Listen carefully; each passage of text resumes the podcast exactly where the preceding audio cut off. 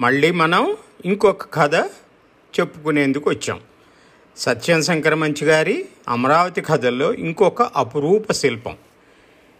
In రెండో కథకి వెళ్ళే లోపల మనం కిందటి కథలో కొన్ని కొన్ని చెప్పుకున్నవి మళ్ళీ చెప్పుకుందామా? ధనుర్మాసం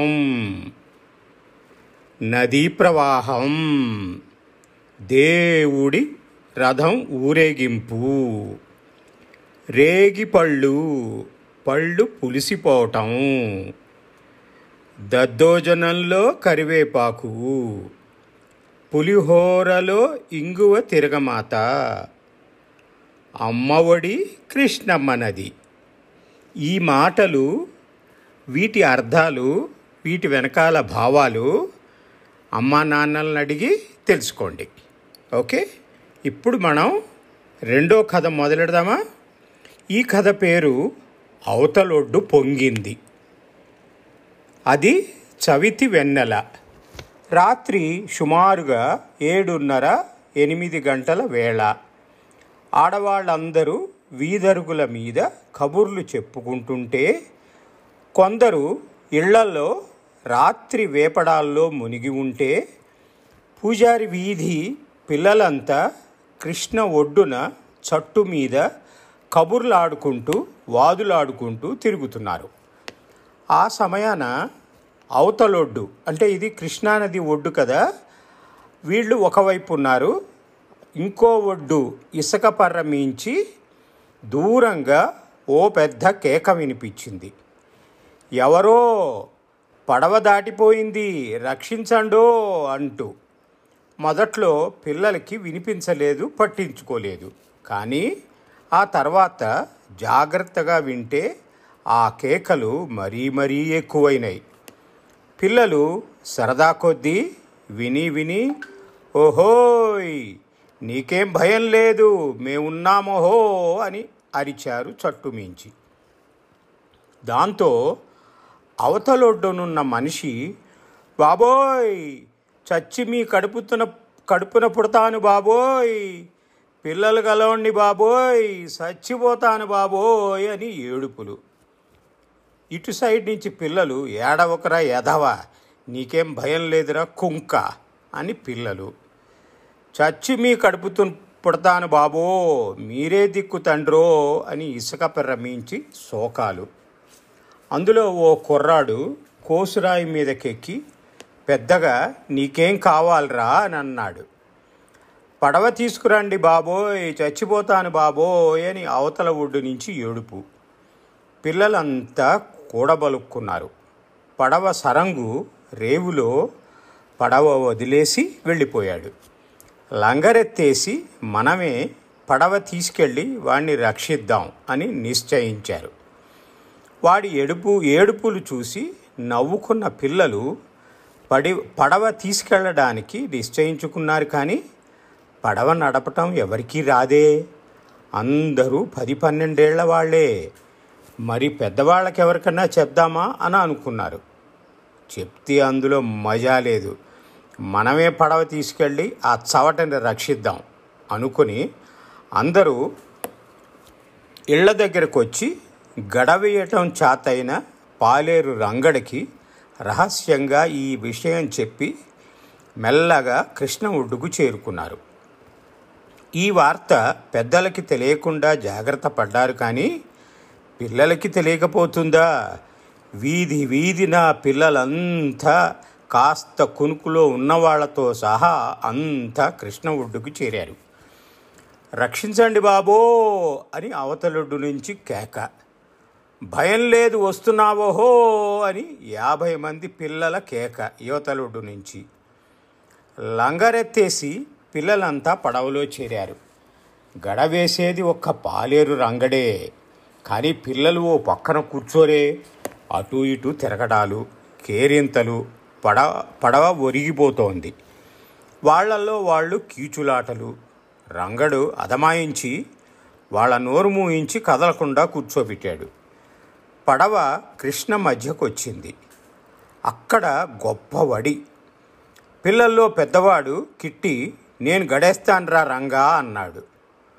వద్దు దేవుడా అన్నా వినకపోతే నువ్వు తెడ్లి వేయి దొరా అని బతిమాలి కూర్చోబెట్టాడు రంగడు. పడవ మెల్లగా అవతలొడ్డుకు చేరుకుంటోంది.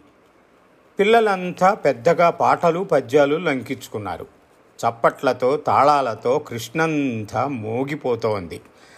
ఆ సమయాన కిట్టిగాడు తెడ్డు వదిలేసి రంగడి దగ్గరికి వచ్చి ఒరే ఒరే నేను ఒక్కసారి గడేస్తాన్రా అని బతిమాలాడు. అవతలటుకొచ్చాం కదా అని గడ చేతికిచ్చాడు రంగడు. కిట్టి గడలో నాలుగో వంతు లేడు. ఎక్కడ లేని ఉత్సాహంతో గడ అందుకొని సై అని నీళ్ళల్లో వేశాడు.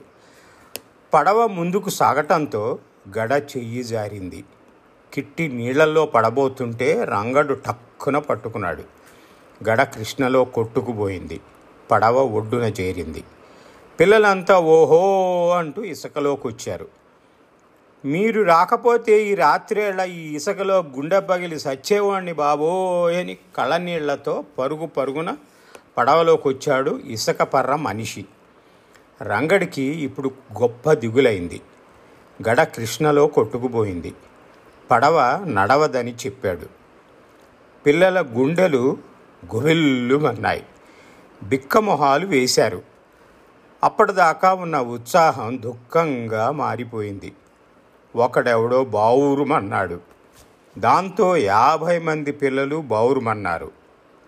అమ్మా రక్షించండి. అయ్యా నాకు భయమేస్తోందే. పిన్ని నాకు ఆకలేస్తోందే. అవ్వా నాకు దయ్యాలంటే భయమే. ఓ అని అవతలొడ్డు నుంచి యాభై మంది పిల్లల ఏడుపులు.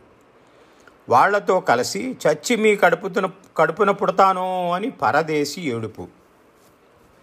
వీధిలో పిల్లలెవరూ లేకపోవటం కృష్ణ అవతలొడ్డు నుంచి గుండెలు చీల్చుకుపోయేట్లు పిల్లల ఏడుపులు వినిపించటంతో తల్లులు తండ్రులు బేంబేలు పడిపోయి కృష్ణ యువతలొడ్డుకి చేరారు. అవతల నుంచి పిల్లలు ఆపకుండా ఏడుపులు. యువతలొడ్డు నుంచి తల్లులు మా తండ్రే మా చిట్టే మా బుల్లే మా కన్నే నేను చచ్చిపోతాను అంతకంటే పెద్దగా ఏడుపులు. ఎవరికి ఏం చేయడానికి తోచింది కాదు. పడవేమో అవతలుంది. పున్నయ్య సదయ్య ఆడవాళ్ళకి ధైర్యం చెప్పి పుట్టగేచీలు బిగించి రెండు తెప్ప కొయ్యలు వేసుకుని సైసైమని ఈదుకుంటూ అవతలొడ్డుకు చేరుకున్నారు. వాళ్ళని కావలించుకుని పిల్లలు మళ్ళీ ఏడుపులు ఆకలేస్తోందోహో అని గోల పడవలో ఎక్కించుకొని వీళ్ళని తీసుకెళ్దామంటే గడలేదు. సదయ్య ధైర్యం కోసం అక్కడే ఉండి పున్నయ్యను వెనక్కి పంపించాడు. పున్నయ్య వెనక్కి వచ్చి మరో పడవ కోసం వాకపు చేస్ వాకపు చేస్తే ఎక్కడా పడవలేదు. ధరణికోట రేవు పడవికి తారేయడానికి ఒడ్డింకి ఒడ్డెక్కించారు. గడ కోసం మనిషిని అడితీకి పంపారు. ఈ లోపన ఆవతలొడ్డు నుంచి పిల్లలు ఆకలేస్తోందో అని అరుపులు. ఇంతలో పల్లవీధి నుంచి మరో నాలుగు తెప్ప కొయ్యలు తెప్పించి మరో నలుగురు మనుషులు అన్నం మూటలు పెరుగు మూటలు కట్టుకుని రెండు లాంతర్లతో అవతలొడ్డుకు చేరారు. పిల్లలు ఆ అన్నాలు తిని కృష్ణ నీళ్ళు తాగటంతో కొంత శాంతించారు. ఎట్టకేలకు అడతి నుంచి గడ వచ్చింది.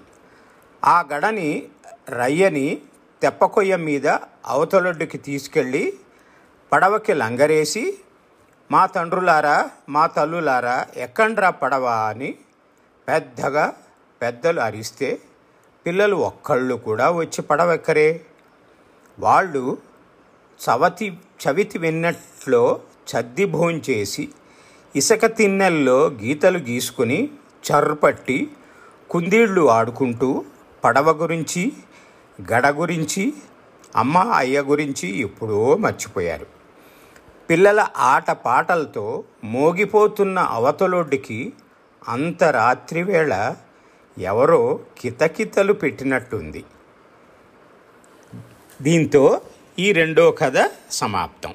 మళ్ళీ ఇంకో కథలో మళ్ళీ కలుద్దాం. ఓకేనా?